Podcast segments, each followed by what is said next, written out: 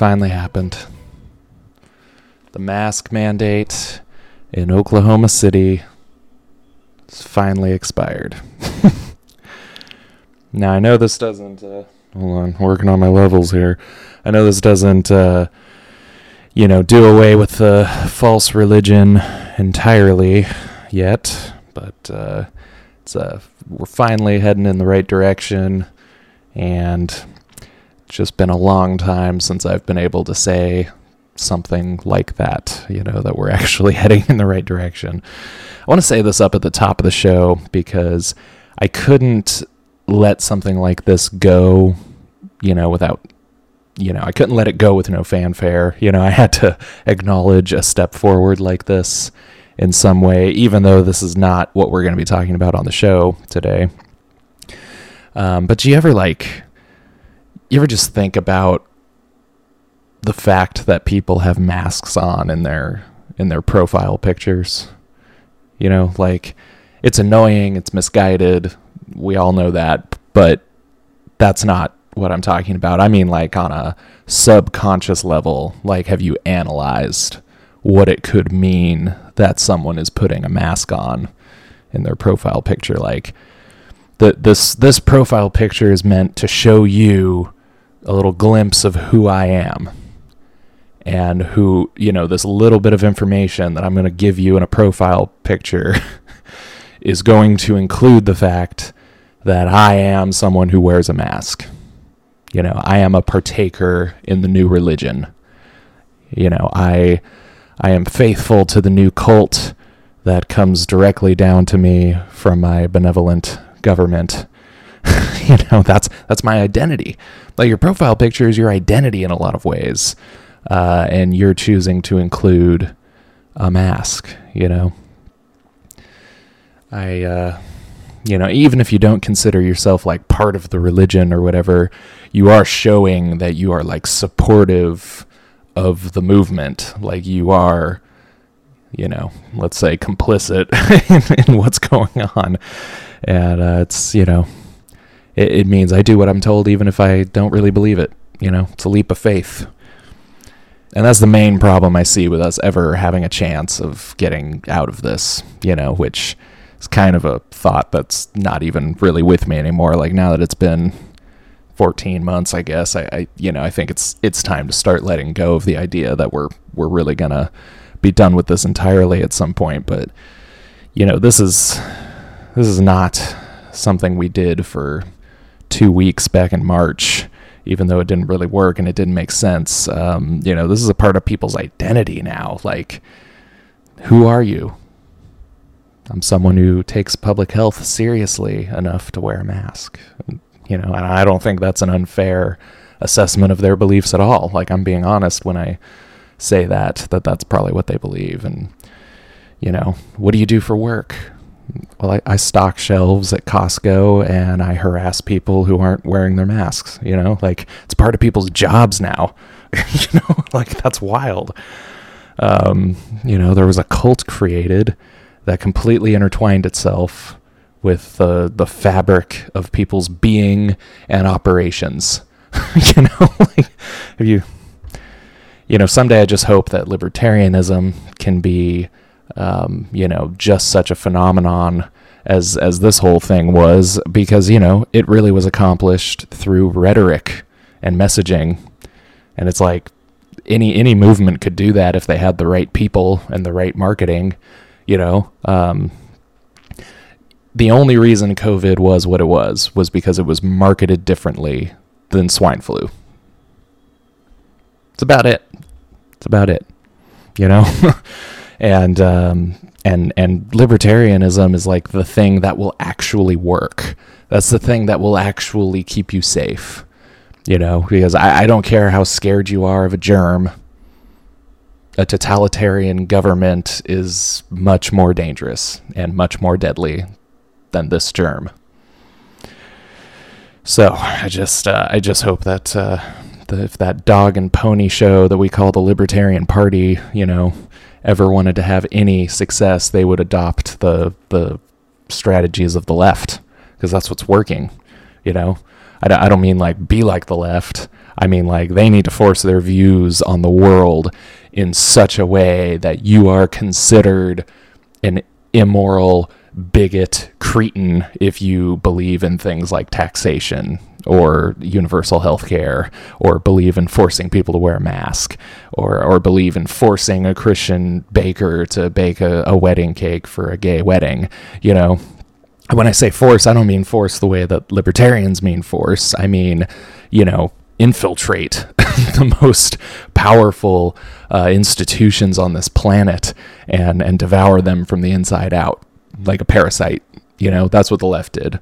Hollywood, education system, you know, the music industry, whatever that is today. Um, you know, there's not much of a music industry anymore, but you know, get the most influential people on the planet on your side speaking your message and and influencing those around them and and you'll see the change that you want. And that's why the Libertarian Party will probably never be successful or accomplish anything that we would even, you know, we would even put on the same shelf as something successful is because they're they're unwilling to do that, you know. They don't understand how the game is played. They just they want to they want to be good libertarians and stay out of people's way and, you know, don't boss people around, and that's not going to do anything because there are other people who will boss you around, and there are other people who are going to get in your way, and uh, those people are going to win if you don't do something. That's that's what's going to happen. So you know, just uh, some thoughts that I had um, if you're just joining me somehow and haven't watched this from the beginning, I'm talking about Oklahoma City's uh, mask mandate finally expiring. Um, it was put in place in July as a temporary measure and it got extended like seven times. And uh, finally, there was a, an election on the city council and they no longer had enough votes to keep it going. So we're done with that. And uh, even though, you know, certain businesses are probably going to still make you wear it, at least we as a city have finally kind of gotten on the right page. So, enough about that.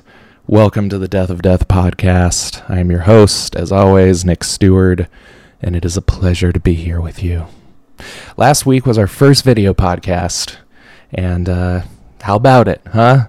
You know, I didn't I didn't address it in the actual show because it was kind of an experiment. I wasn't sure if I was going to put out the video portion. I thought it might just be a uh, you know an audio, and I'll just keep trying the video until it works. But it it was not half bad, so I put it out, and um, yeah. So if you're wondering why I did that without any sort of announcement, um, that's why because I wasn't sure I was going to post it, and um, you know it's only going to get better.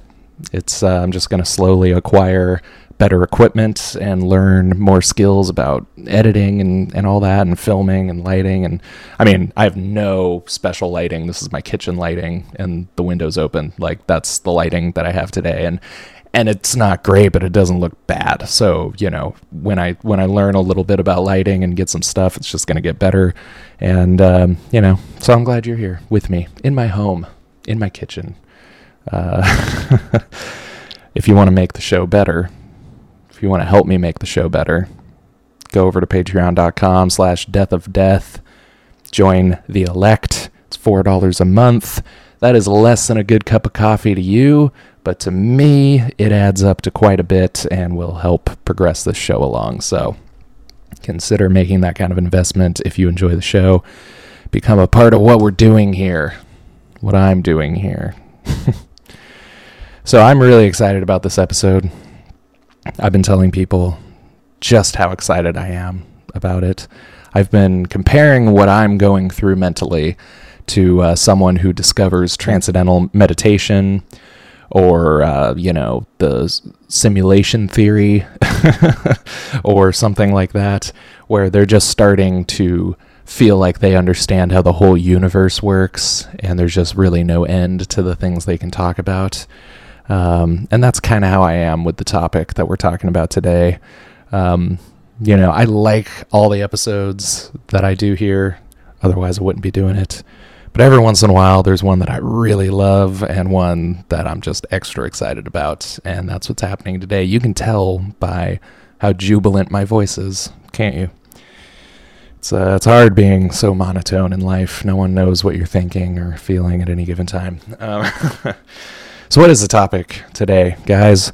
It's all over the place, really, but uh, we're going to talk about the Trinity generally, because um, I just finished Matthew Barrett's book, Simply Trinity, and uh, I just wanted to talk about a few things I learned from it. Um, you know, just a few things that I had been confused about or that I'd been wrong about or unsure of. And I just thought it'd be helpful to kind of go over that kind of stuff. And um, I, I, learned really a lot. And um, I'd gotten to the point where I kind of knew that some of the more in vogue Trinitarian theologies were wrong. I just couldn't tell you why. You know, like like EFS. It's like, yeah, everyone knows I mean, anyone in, within any degree of orthodoxy kind of knows that EFS is not correct, but it's kind of all we've been taught. So, how are you going to articulate why it's wrong or how it's wrong? You know, so so we're going to talk about that. We're going to talk about you know helpful things and uh, divine simplicity. Pretty cool stuff and stuff adjacent to that, I think. So. So I, I don't have much of a structure in mind for the show today. Um, so I thought it would be cool to just talk about some things and you know some long-awaited questions that have finally been answered. I uh, you know things about the Trinity and God's nature. I'm I'm just pretty you know consumed with it right now. So I felt like you know I've I've found the one unifying theory of everything that science has been looking for for so many years now. Uh, I guess I'll start with this. Uh, in, in case you don't know what I'm talking about, we're just going to talk about the Trinity. You know, the Trinity, people. Come on. Father, Son, Holy Spirit, Holy Ghost, if you're feeling spooky. Um, the Father is God, the Son is God, the Spirit is God, but the Father is not the Son or the Spirit, the Son is not the Father or the Spirit, the Spirit is not the Father or the Son, yet they are all one God. And that's uh, pretty basic stuff, really. And I think even those of you who are not Christians are probably understanding of a lot of that stuff. I think even even people outside the faith know something about the Trinity. And I, I think, you know, I've heard people compare it to Neapolitan ice cream, and that's a, a heretical analogy, but, you know, at least they kind of get something about it. You know, they, they understand that it's not three gods. They, you know, they know enough to know it's three and one, so whatever. Um, so, you know, we got the basics out of the way. How is it possible that one God can exist as three distinct persons and not be three gods? And how can three persons exist as one God without being one person?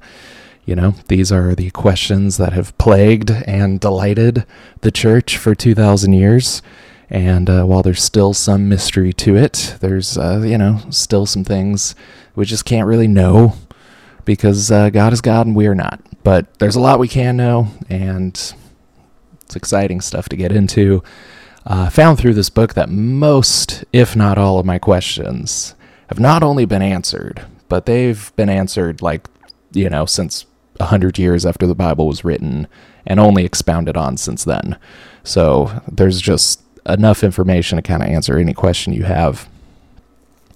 Um, and this book did a lot of those. Um, people try to make innovations in the Trinity. Um, you know, we'll probably end up talking about some of that stuff later on. But one worth mentioning is EFS. Um, EFS is everywhere eternal, functional subordination of the Son or the Spirit, I guess. I guess that applies to both. Uh, we'll we'll definitely talk about it later because it's kind of one of the biggest issues today. Uh, but needless to say, for uh, Orthodox Trinitarians, it is not orthodox, and it is uh, really really popular. It uh, just seems like we're getting further and further away from orthodoxy as the years go on. But then somebody like Matthew Barrett comes along, writes a book, and he brings Orthodox Trinitarianism straight out of the fourth century right into today. And, uh, you know, makes me feel like we're on the cusp of a resurgence, you know, like a Trinitarian reformation. So, I'm glad you're here. Glad we can get into this stuff. I need you. Dottie needs you. The the squirrels need you. So we're a family now. Let's do this. Let's start with what I consider to be probably the most important thing in the book. Uh, the thing that he repeats over and over, and good thing he does because I needed to hear it every single time. Uh, these are three distinct persons, but they are one God. Every person in the Trinity is united to one divine, indivisible essence of God. They all have the same essence. The only thing that distinguishes them are their eternal relations of origin.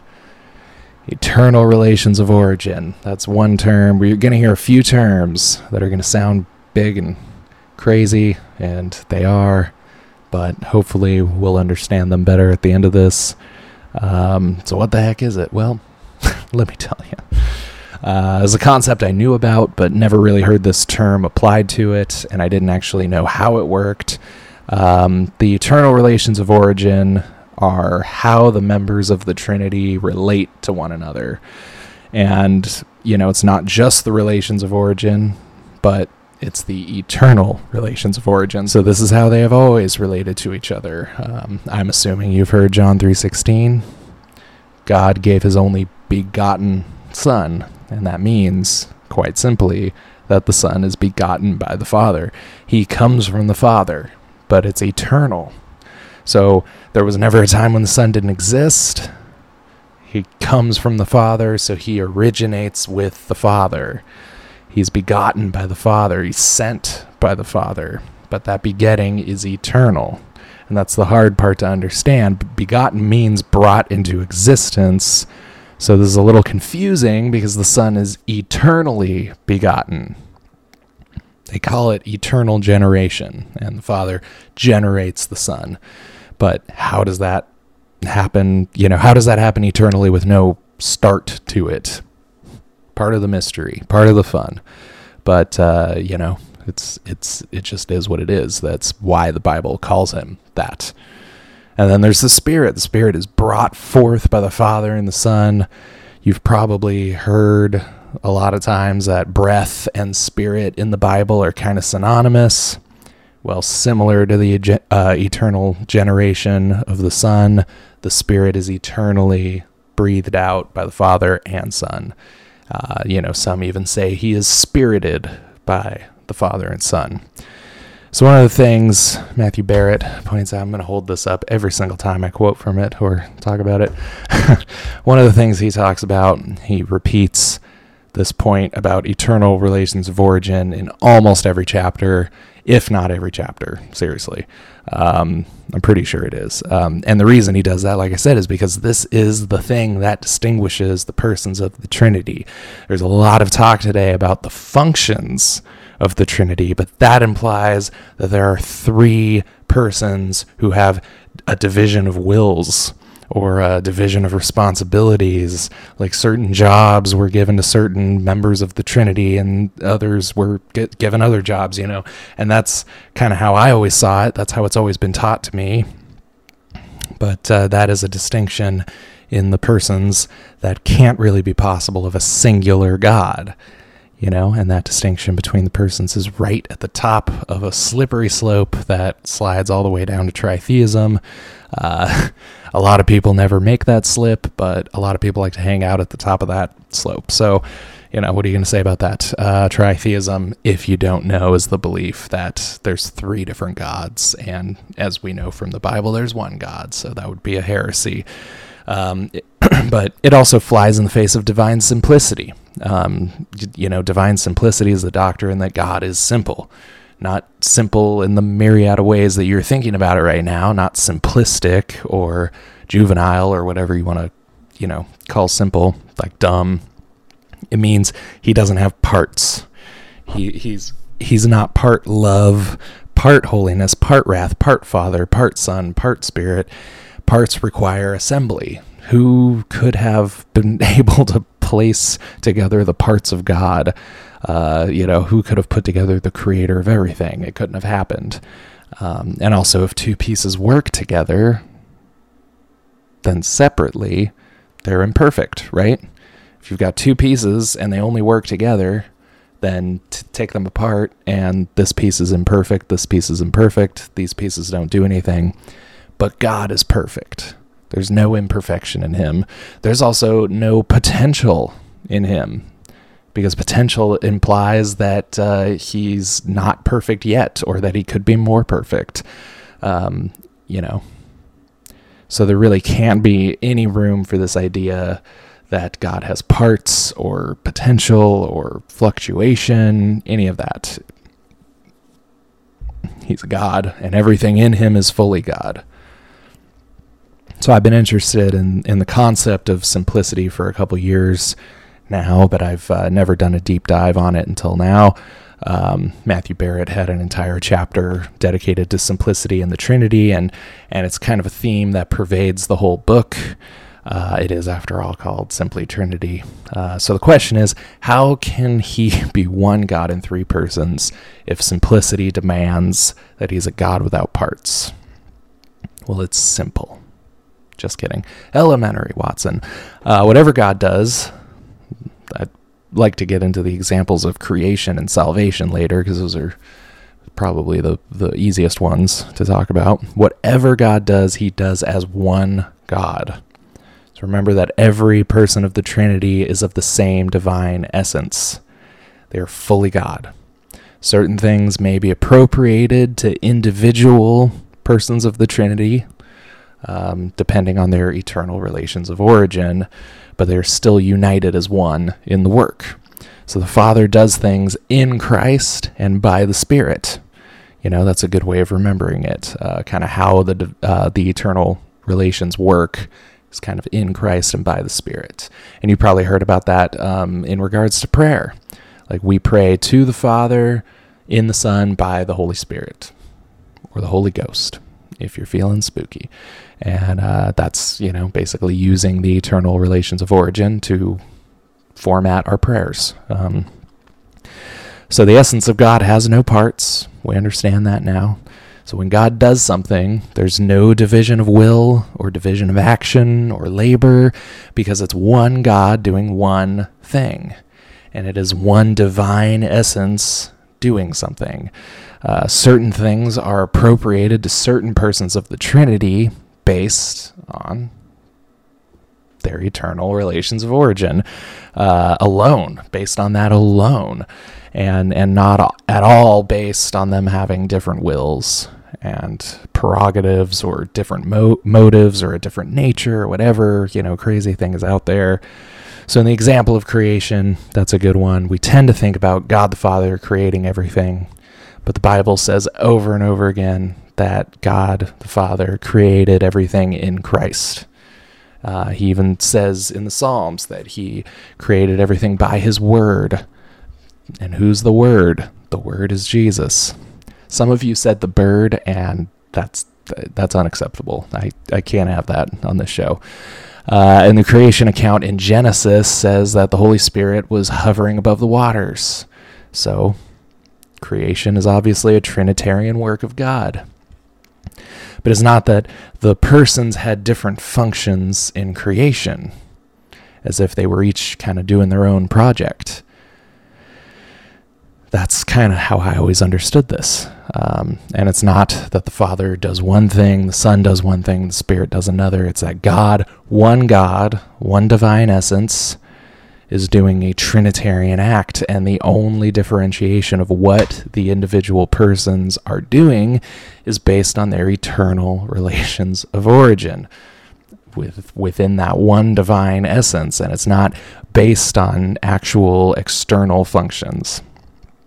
So we're gonna I'm gonna keep repeating that over and over again, just like Matthew Barrett does in the book, because it started to sink in with me how he solved every Trinitarian problem by explaining the eternal relations of origin. Um,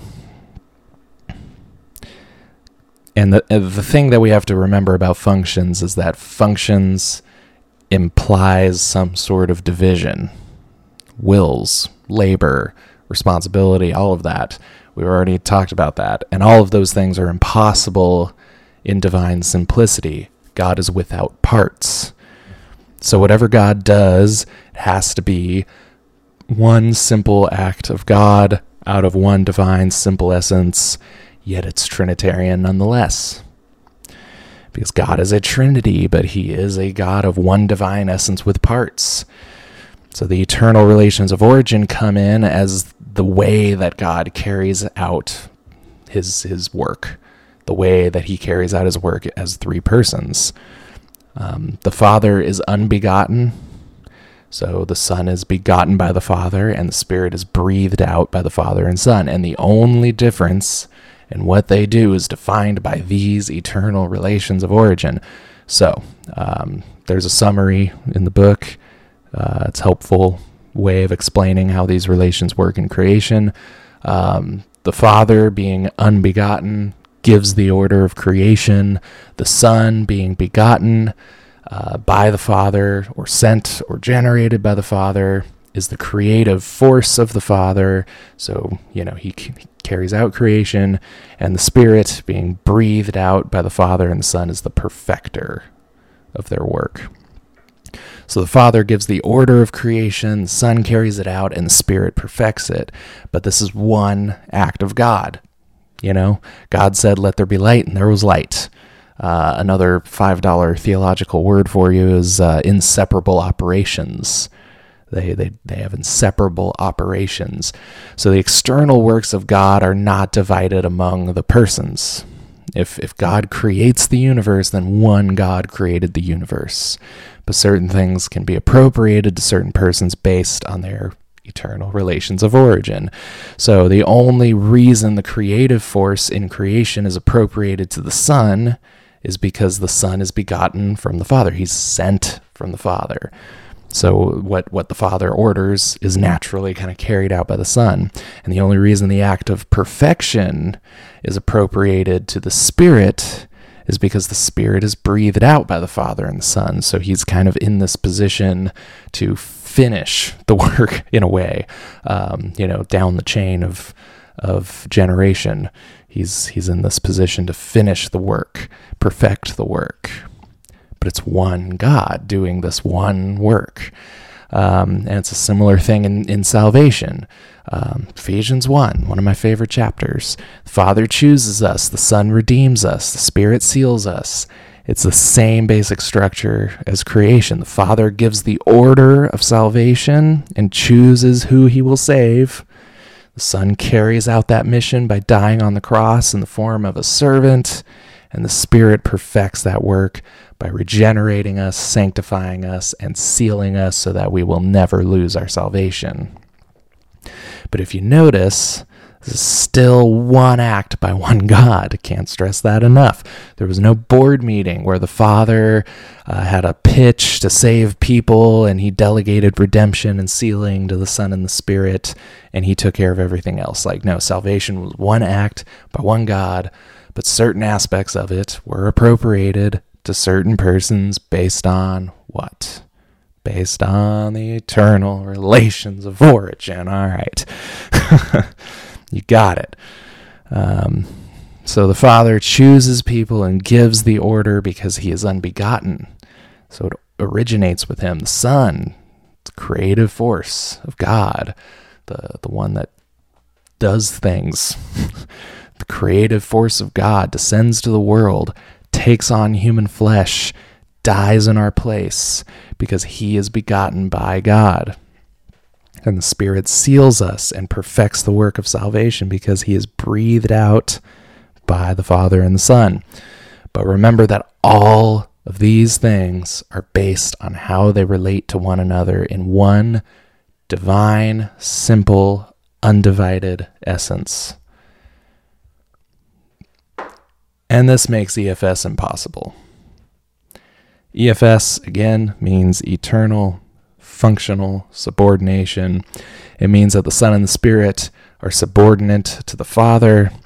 Everything they do points back to the Father and serves to glorify the Father. And that sounds kind of right, right? And, you know, if you've always listened to guys like Wayne Grudem, then that's probably the only position that you've been presented with, so it, it's going to sound even more right to you. So it's going to, uh, you know, it's going to sound more correct if it's the only view that you've been exposed to. The problem The problem with that, of course, is that the persons of the Trinity are not defined by their hierarchy, Mm, nor could they even be a hierarchy because uh, it is one simple God.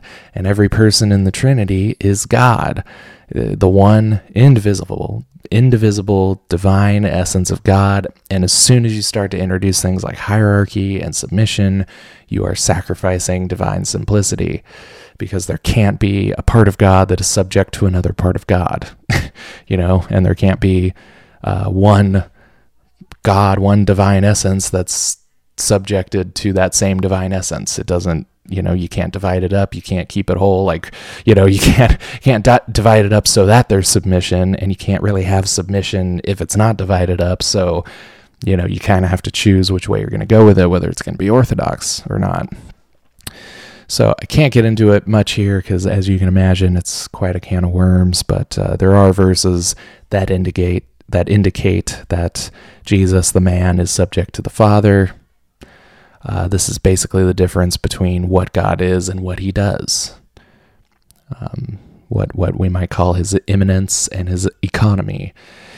So what God does should not be read back into what God is, but what God does will definitely be determined by what God is. So you've got the second person of the Trinity in the form of a servant, and he says something like, I always do what the Father wants me to.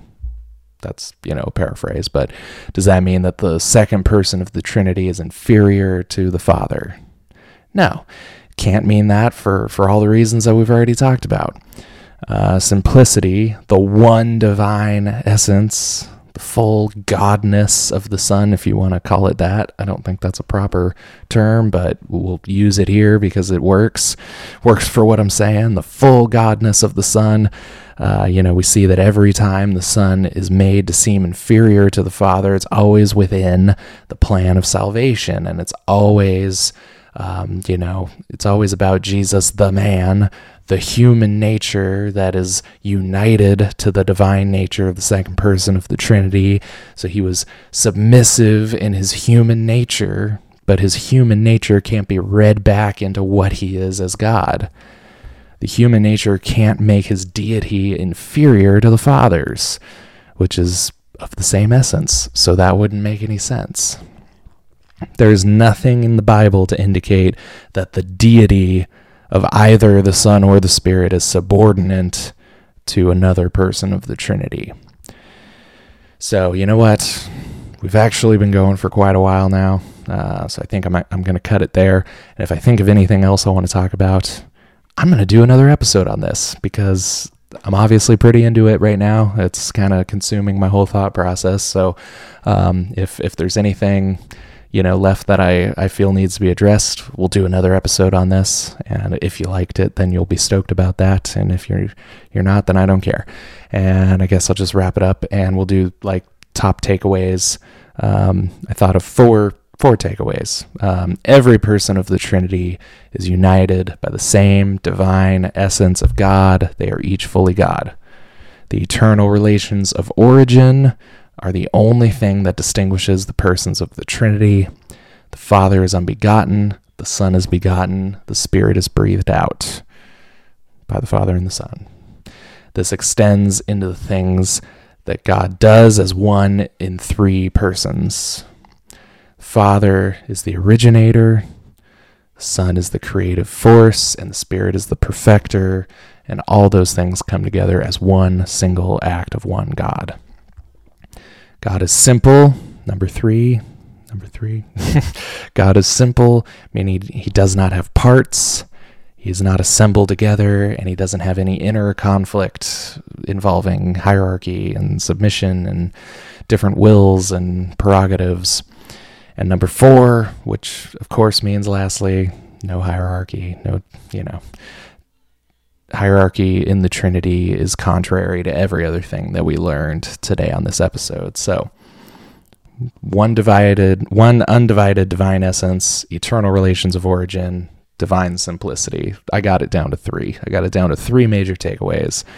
Um, so those those are the three things that should be um, kind of guiding your your doctrine of the Trinity, and um, I encourage you to get this book. I'm not an Amazon affiliate anymore because I didn't make enough money doing it, but um, you should get the book. You should uh, get some other books on the Trinity that uh, you know are orthodox. I believe Fred Sanders is pretty orthodox. That would be a good one. The Deep Things of God. I know I read that, but I read it so long ago I don't remember what he taught in it, so I don't know if it's orthodox or not. But all right, so that's going to do it for this week. Before you go, I do want to remind you to donate some money to Trevor's GoFundMe, help pay for his cancer treatments and stuff. There's a banner for that on the homepage of deathofdeath.net. Just click that banner, it takes you right there. It's a picture, so you can click anywhere on it. Don't have to click the button, in case anyone was confused by that. Uh, also, on that page, we've got links to the store, so you can buy some merch, and the Patreon page, so you can support the show. Uh, don't forget to subscribe to our YouTube channel. We've actually had the YouTube channel since the very beginning of the podcast, but I never did video um, podcasts. I just put the audio on a picture and put it up every week. And so we've never got a lot of engagement. But now that we're doing videos, I'm hoping that I, I, get some engagement on there. So, you know, even if you only listen to the audio podcast, that's totally fine. Just go over to YouTube and subscribe anyway and just leave it there and never look at it. You can listen however you choose to. I do not care. All right. I think that's all I've got. Thank you for listening. Thank you for going deep with me on the Trinity. And uh, I know we kind of had an abrupt end to that, so um, you know, I just kind of ran out of time. So we'll uh, we'll p- see. I shouldn't have talked so much about libertarianism up front. That's the problem. Uh, next time, I won't mention libertarianism, and we can talk about the Trinity for the full full time. And uh, and hopefully, I, I think of some more things from that book that I want to share, and we can have like five more episodes on it, you know, as I think about things. So, all right, that's all I got. I'll talk to you guys next week.